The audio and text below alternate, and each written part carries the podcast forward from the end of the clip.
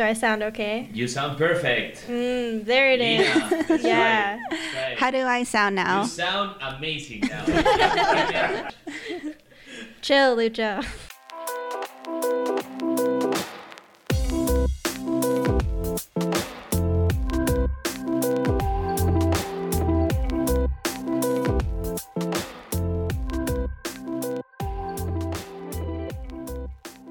Alex, how are you feeling? Oh, I'm nervous, Lena. so nervous. Yeah, this is our first podcast, so I'm excited but equally nervous. Yeah. Yeah, okay. You're right. Definitely excited. I mean, I think this is something cool and different. I'm mm-hmm. not actually into into listening podcasts normally. I like that visual component. So this is going to be a challenge, but at least I can see you while I talk to you. Should we get into it? Should we talk about what this podcast is about? Yeah, let's do it. All right. So we're off the beaten pod, and in each episode, we're chasing fresh, interesting tales and looking at them through a lens of human centered design. We believe design touches every aspect of our everyday lives, whether you're aware of it or not. I'm talking about current events, culture, science, technology, you name it. We want to bring our listeners fascinating stories about design and innovation and ask questions to uncover human needs that might not be top of mind. So let's meet the rest of our crew. First up, we have Leo, our wonderful second year VP. Hi, Leo. Hi. I know a lot of you listened to me talk a lot last year on the previous episodes as a co-host. I'm really excited to be kind of taking a step back this year and, you know, helping guide the magic as everyone records. Really, my interests in design it goes back to human centered design. I think at the base of it all. You know, I used to just build a lot of financial models, which is not the most exciting thing, but you realize even in something that granular, there's an aspect of making sure that the end party understands what this is supposed to be without you having to be there to hold their hand. And I think that is at the core of a lot of the things we're seeing happening in just terms of general, you know, tech, innovation, you name it. I'm so glad we have you here, Leo, to help us with our first podcast. And for our new listeners, can you just share where you're from? Yeah, I'm originally from Las Vegas, Nevada. Grew up there. It's not really all that exciting uh, when you're growing up. It's a bunch of suburbs in the middle of nowhere. And afterwards, I've worked in casino gaming, video games, and uh, now tech. It's you know been a fun path. Awesome. Again, thanks for being here, Leo, and showing us the ropes. All right, next up is Peter. He is our secret producer. Hi, everyone. Super excited to be here. My name is Peter. I'm a first year student in Kellogg's new MBAI program, focusing on the intersection of artificial intelligence and machine learning and business. My background is in technology consulting, and I'm originally from the tri state area. My interest in design comes a lot from my interest in human psychology and behavioral economics, which I've uh, learned a lot through podcasts such as Hidden Brain and Freakonomics. And the last man behind the scenes supporting Lena and I is Lucho. Hi. Hello, everyone. So, yeah, my name is actually Luis, but everybody at Kellogg knows that they should call me Lucho. I'm originally from Peru. I'm currently a first year in the Triple M program. And my interest in human centered design stems from previous experiences working with organizations. And now I'm a firm believer that's also something I want to explore while at Kellogg. How can we apply human centered design to design better organizations that attract, excite, develop exceptional people? So I'm really excited about that. Awesome. Excited to work with you, Lucho. And Lena, you want to give your intro? Sure. So I grew up in California and lived in various cities across the states. I really enjoyed connecting with people through their stories, and one of my favorite podcasts is Modern Love. Ooh. I love Modern Love and the it was Amazon Prime show that they had. Love the TV show. Mm-hmm. That's cool. Hey everyone, I'm Alex. I'm from the US, but I grew up in Tokyo and Shanghai, and I think interacting with different cultures and talking to different people is what got me down this path of being interested in design thinking and having empathy with people. And while I don't really listen to podcasts, what I do listen to now a lot are my strategy readings while I'm making bread. Alex bakes great bread, by the way. I just had some the other day. Let's talk about hidden design. In this episode, we'll be exploring how design manifests in more or less visible ways in different aspects of our lives. Let's do it. So, one very visible way that design manifests itself is with the Global Hub. Have to talk about the Global Hub. Kellogg students there day in, day out. Yeah, so the Global Hub is Kellogg School's new building. It was open to students and staff in 2017. This initiative took more than seven years and 1 million work hours to bring to reality. For current students, like Alex mentioned, we really live at the hubs. This is where we take our classes, engage in extracurricular activities, and attend on campus interviews. We're not doing any of that. We're just interacting, saying hi to each other. Kellogg has a lot of open spaces at the hub, the Spanish Steps. We find so many humans day in, day out. I love trying to find the triple M's that are around, see who they're talking to, maybe meet some new people. But I will say that it can get a little crazy, a little loud. And definitely, if you're trying to focus, you should check out the study rooms. But those get booked so fast as well, so then maybe you should try one of the study lounges. A lot of people actually were surprised to find that there are study lounges towards the end of the hallways on the first and second floor. So if you're listening and you didn't know about that, now you do. Related to that, I remember reading a Wall Street Journal recently about how the human voice evokes some of the most potent emotional responses. And sometimes when we're listening to like half-versations where we only hear half of the conversation, we start to imagine what the other half would sound like. I feel like I catch myself doing this sometimes. I think the other day I heard someone say, Oh, no, you didn't. And I was like, What happened? What did she do? so there's that distraction half-versations. I'm going to start using that word in my everyday life. but I think more applicable to like my mom not really listening to me. So I'm having a half-versation with her. But anyway, back to back to the hub and its different its different spaces that it has for us. Yeah, so let's talk a little bit about how our physical environment not only affects our interactions with others, but affects our own personal mood and well being as well. So, one thing you'll notice when you walk into the Global Hub is that she is very curvy. Ooh. So, yeah, we are actually located by Lake Michigan, and the Kellogg building has a lot of curvatures to emulate the lakeside as well as the waves. This is something known in architecture as contextual architecture, where the design reflects and integrates into the landscape. And many environmental psychologists say that these more round and oval shapes help us to feel more soothed in these spaces versus diagonals and straight lines. Those really cause overstimulation in our brains at times and can really stress us out if we spend too long in those environments. Wow, I didn't know that. I think that's really cool how the hub actually, you know, internally with the open spaces, like fosters those interactions between people, but then that contextual architecture of it's trying to soothe our little individual psychological minds. Yeah, I mean, as we're interacting with people, I feel like we're already so stimulated, so it's nice to have something to balance that out. Absolutely.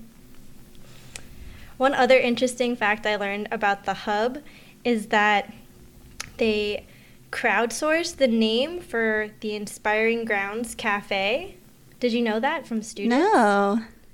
Yeah, I think that's just really cool how they are trying to bring Kellogg students into into having more responsibility and agency over their experience and the space. And I think that speaks to the larger fact that Kellogg really listens to students and the Kellogg Student Association.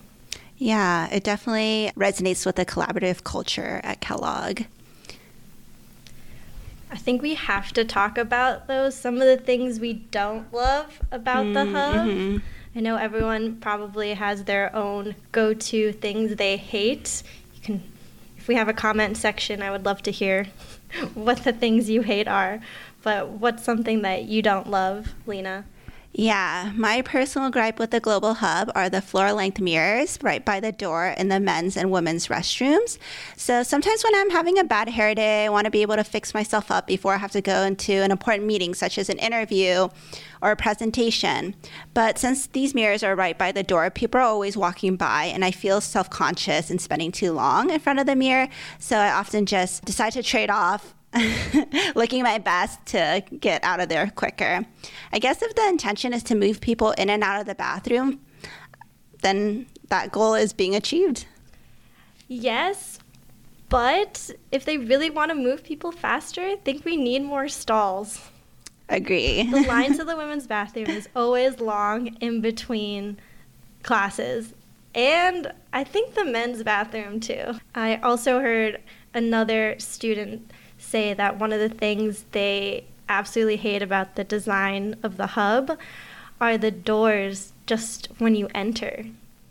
Oh yeah, I feel like it's always like a quick like 3 to 4 seconds of being awkward with someone else whether you're like trying to push or pull the door as you're entering the building.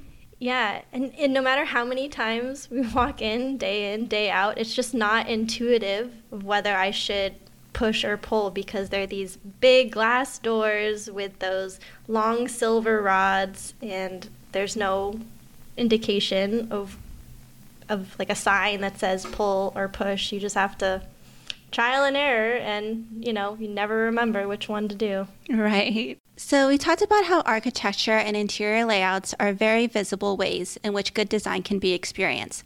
Now, let's shift gears and talk about how design impacts our lives in less visible ways, especially interactions that don't necessarily happen in physical spaces. So, the next thing we wanted to talk about are design of human interactions, specifically with the recruiting process. I think Kellogg students especially first years trying to get that summer internship or second years looking for that full-time offer. There's a lot of recruiting buzz happening on campus right now. Think that there's also just general stories of things people have liked didn't like in general. I th- I know that some people have such bad recruiting experiences that it just completely turns them off from ever applying to that company again which is kind of sad, but it just shows you how important having, you know, mindful design in this kind of a process is. I know one thing that people have loved in some of their experiences has just been about having open communication, being really clear. And I think you need that with a with something like recruiting that's so nerve-wracking and mm-hmm. you're looking for a job, you're looking for a way to make money in the future or get this internship that might validate what you want to do with the rest of your life. It's very scary. So, just having more insight into what this small step in the process is is super important. So, we reached out to other Kellogg students to see what they loved about the interview process. A student said that for an internship that she applied to, the HR team gave like a lot of context of what the certain skill sets they were looking for and just did a great job with expectation setting and even had great collateral for communicating the company's culture and values, which is great. Sometimes maybe you have generic values that are shared across, or it sounds like it could be from many different companies. And then another example I heard about was actually for someone's Kellogg alumni interview, and they were just impressed that their interviewer read the fun facts section and made a point to talk to them about it. And it actually led to them texting about the Arsenal match later that weekend. Oh, wow. Yeah, I feel like recruiting is such a vulnerable process for a lot of people. It's almost like trying to date someone, you're sharing a lot about who you are and seeing if that person will respond to you. And what really, I think, puts candidates in a difficult position is that idea of rejection. And I think that companies can be better about how they talk to prospective candidates that they will not be moving forward. So, one of the students at Kellogg talks about how he really enjoys receiving a warm email letting him know whether or not he was able to move forward. Even if things don't go well, it's still nice that the company will let him know that his time is appreciated. Interviews can be a really daunting process that can span five to 10 hours of investment. So, knowing that your time was well received even though you didn't get the job, I think is still value added for the candidate. A couple of other things companies can do better at is really providing feedback to candidates. So I think providing candidates with feedback really promotes a growth mindset and encourages candidates to apply in the future imagine if you were ghosted by a company. This would be awkward to like interact with them in the future. It's like getting ghosted by a romantic partner. You do not want to meet them at the next event. So, here with us is Jordan Tranchina, a second year student in the 2Y MBA program at Kellogg. We looked for exceptional recruiting experiences in the Kellogg community, and Jordan reached out to us with a wonderful story. Welcome, Jordan. Thank you very much, Alex. Happy to be here. So, Jordan, uh, story comes from Gusto. Can you tell us more yep. about them? What do they do? Yeah, totally. So, Gusto is a HR tech company, and basically they help small medium businesses run payroll primarily that's what they they first got popular with but then later expanded into other hr services so whenever you're trying to hire someone or fire someone or do performance reviews as well as figuring out payroll and taxes and all these forms you had to file as a as a small business. Gusto helps with all that. So it's a really cool product, and I was honored to work there this summer. That's awesome. And I heard they have something called the watermelon interview. Yes.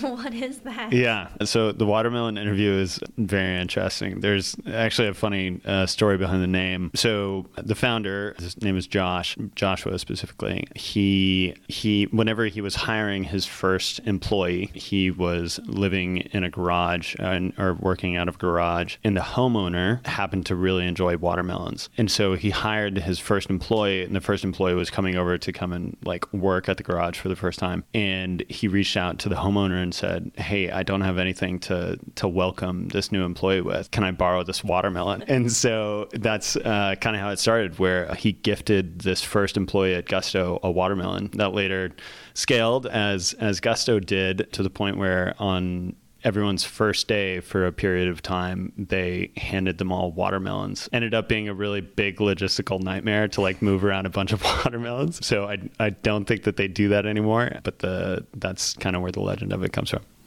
Wow. Well, I'm glad he at least asked the homeowner if yeah. he could like use it as borrow the water. Yeah. Gift. I thought you were gonna say he just stole it. no, it was, it was very kind. So that's the legend, the myth, and how it started. But could you walk us through the watermelon interview and what it was like for you? Yeah, absolutely. So, whenever I was going through the recruiting process, I got through the first round, which was really more of a phone screener, and then came to the super day. And the first interview of the super day was the watermelon interview. The second one was a, a product management case.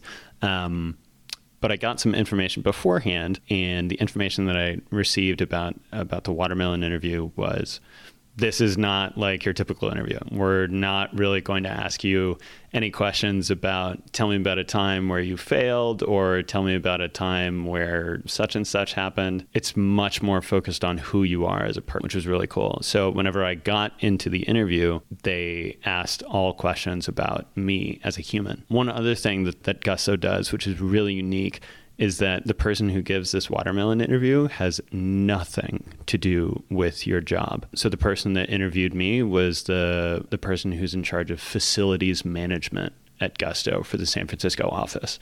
So like he makes sure that everyone who walks through the door knows where they're going. He effectively like works the front desk, and he was the one who who gave that interview. And so Gusto takes a, a really unique approach to that, where like this is solely just about two people talking to each other, which was which was really a cool experience. So some of the questions that I got were, okay, can you tell me about what excites you and what do you spend your free time doing? And if money was no object, where would you go? And I think what that what that really instilled was they they really care about the person that they're hiring and they want to bring that full person there. So that was really refreshing and, and really stood out whenever I was going through the recruiting process with Gusto. Wow. Um, that sounds super cool. I Yeah. think I've heard a lot of companies say, yeah, be you. Don't worry about anything. But Yeah. then it's still very evident by their questions that, you know, they're trying to fit you into their box. Exactly. So that's yeah, definitely a different a different kind of experience. I have to ask though, how did you feel not being interviewed by a hiring manager or like someone that you would actually work with Yeah. on your team?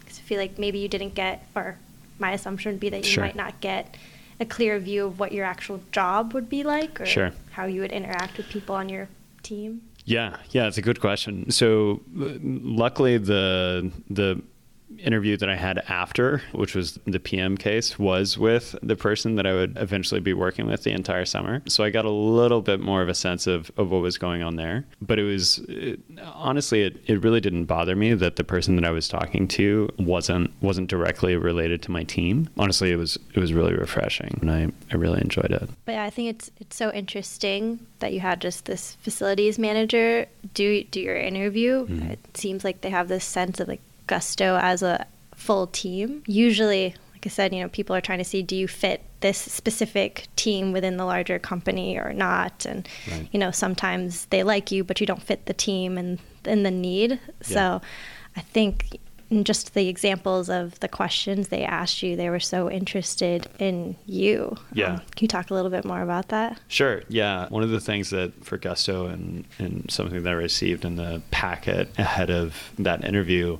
was an explanation that this is not a culture fit interview. They're not trying to fit you into their culture. It's really more of a culture add interview, if that makes sense, where they're trying to figure out what you as a person add to the cultural complexity of Gusto and how you make that a more rich, diverse space with your thoughts and your actions and things that motivate you and how that and how that can add to what already exists at Gusto as opposed to trying to make sure that you're in lockstep with the culture that that already exists. So that was really refreshing. I love that. Yeah. Instead of a culture fit, it's like culture enhancement, and Mhm. it gives you, the employee joining this group, this team, to have your own agency to help shape it forward, Absolutely. which is definitely more fun. Add some new things, Yeah. bring yourself to what you do. Absolutely. Yeah. It was it was very cool. So, what happened at the end of this recruiting and amazing interview process? Yeah. So I got the job, which was great. But the way in which I got the job was really cool. So I got a phone call from Nicole, who's the recruiter, and she gave me a call. And whenever I picked up the line, it said, Hi, this is a Zoom meeting. You've been connected with Nicole. And I was like, What? Why is this a Zoom meeting? And she hopped on the phone and was like, Hey, Jordan, I hope you're doing well. Do you have some time for some good news? I was like, yes, I definitely have time for some. I always have time for good news. And she said, great. Well, I can't wait to tell you about it. First, I have two other people that have joined the call. Just want to let them introduce themselves. Just heard these two voices uh, that sounded really familiar. And I knew those voices because they were the people who had interviewed me. And so Ivan and Vipul hopped on the phone and they said, "Hey, Jordan. Hello, Jordan." And I was like, "Wow, this is incredible." I had, I've never really like gone through an experience in which all of the people who had interviewed me hop back on the phone to really add that personal touch. And so Nicole at that point shared with me that I had gotten the offer and I said, "Wow, this is this is wonderful. Thank you so much." And then actually Ivan and Vipul took turns talking about what they really enjoyed from our conversation together. And so Ivan talked about how we had bonded over video games and how he was really intrigued that the way in which I am really attracted to world building and like understanding various different systems and architecture inside of actual video games and how that translated into my love of travel and trying to understand the systems of various different other places that I travel to. It was like, wow, that really sit. And then Vipul talked about how I had done all of this research and, and come really prepared and how that had kind of shown off in the in the interview and then through my emails with him as well as various different other people that I had networked at Gusto beforehand. So he had went and talked to all of those people as well. Um, and it really just gave me the impression that like these two individuals as well as nicole the recruiter genuinely care about me throughout this interview process and they like genuinely went through the time and effort that it takes to to show that they they actually cared and that made a huge impression on me I think that's a, amazing. I'm just sitting here with my mouth open, wide eyed. I don't think I've ever heard of an experience like this before. I've heard Yeah. maybe you'll get the people that have interviewed you before saying, Yay, congrats, we're happy you're here. But I mean, they listed off why they were excited, all those things from, you know, the recruiting process, interview process that they had heard. Yeah. Um, that's awesome. Yeah, it was it was that, and then what what truly put it over the top for me was whenever Vipul said that he had reached out to other people that I was networking with at the company that I had just talked to just before the interview process started, just to understand what it was like to work at Gusto, and the fact that he reached out to them without me telling him that I was talking to them showed like how much research they had done into me and had, had kind of asked around, which was very impressive. So yeah, it was super cool. Yeah, I mean, this is, I think, a very stressful process at times, but it much so. sounds like you had uh, just a great experience. Is there anything else from your recruiting experience at Gusto that you wanted to add that maybe we just haven't quite talked about yet? Yeah. Um, I think overall for me, my my impression of recruiting with Gusto, and especially through that watermelon interview, just really left the impression of like Gusto is looking for the right person to join. And if they can get the right person to join, then they can make them a great employee for Gusto and they can make them really succeed within that environment. Um, but it's really that focus on the person and making sure that they get the right person in there uh, that, that really stood out for me throughout my entire process. Yeah, it was fantastic. Yeah, it sounds like they definitely got the right person. Thank you. well, well, this has been awesome, Jordan. Thank you so much for taking the time to, to share your experience with Gusto and the watermelon interview. yeah, you bet. Happy to. Wow, that was really interesting. I love that Gusto focuses on the person and really helping people bring their unique identities to the workplace. Yeah, and I love just hearing Jordan give those specific examples of the questions they asked. It reminds me of some other job postings and examples that I've heard of where companies are changing the language that they have to try and be more inclusive. For example, IDEO changed the language on their job postings and they said, please still apply even if you don't feel fully qualified, which is awesome because I think, especially as a woman, when I see things out there that maybe I, I can't fully do Excel as a master like they say I, I should, I'm definitely turned off from applying. As one Forbes article put it, men are confident about their ability to check off 60% of those skills listed, but women don't feel confident until they've checked off every item on the list. Yeah, I can definitely relate to that as I've been looking at different job postings. I think another thing that companies can do to be more inclusive during the interview process is really set up candidates for success by giving them guidance on how to best approach the interview process. For instance, if the company is planning to conduct virtual interviews, they can share with the candidate tips on using professional backgrounds and locating a space where they can talk without being interrupted. Not all candidates come from these backgrounds where these social norms are well known, so by giving candidates additional guidance, they can really help to level the playing field. I never thought about that as something of a place of privilege for me to already have, have learned those norms in an interview process. Yeah, for instance, in undergrad, I learned about how sending thank you notes after an interview is common practice and helps keep you top of mind for companies. I grew up as a first generation college student and working professional, so a lot of these tips were not things I learned from my own family members. So, as we've talked about the hidden design of the recruiting process, hearing some examples, talking with Jordan, what are some takeaways that you have? Yeah, I feel like when recruiters provide more information around the expectations, how to prepare, and company norms, they're really helping to level that playing field between different candidates. On the flip side, when this information is not distributed to candidates, those who have greater access to resources and relationships benefit more. So I think being thoughtful and how the recruiting process is designed really can help bring more equity to companies. I love that. Maybe it seems does it seem a little obvious? Like, be more intentional, have clear communication, but it's obviously not as easy to do as it seems. And I'm glad we got to hear some good examples of how it's being done. Yeah, definitely.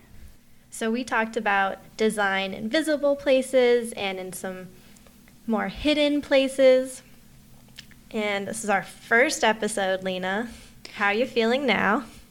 I'm relieved that we made it to the end. Thank you to our producer, Lucho, for giving us a lot of encouragement throughout the process. I see him waving his hands, telling us, you know, pick up the energy. yes, there are always great people behind the scenes. Definitely need to thank them.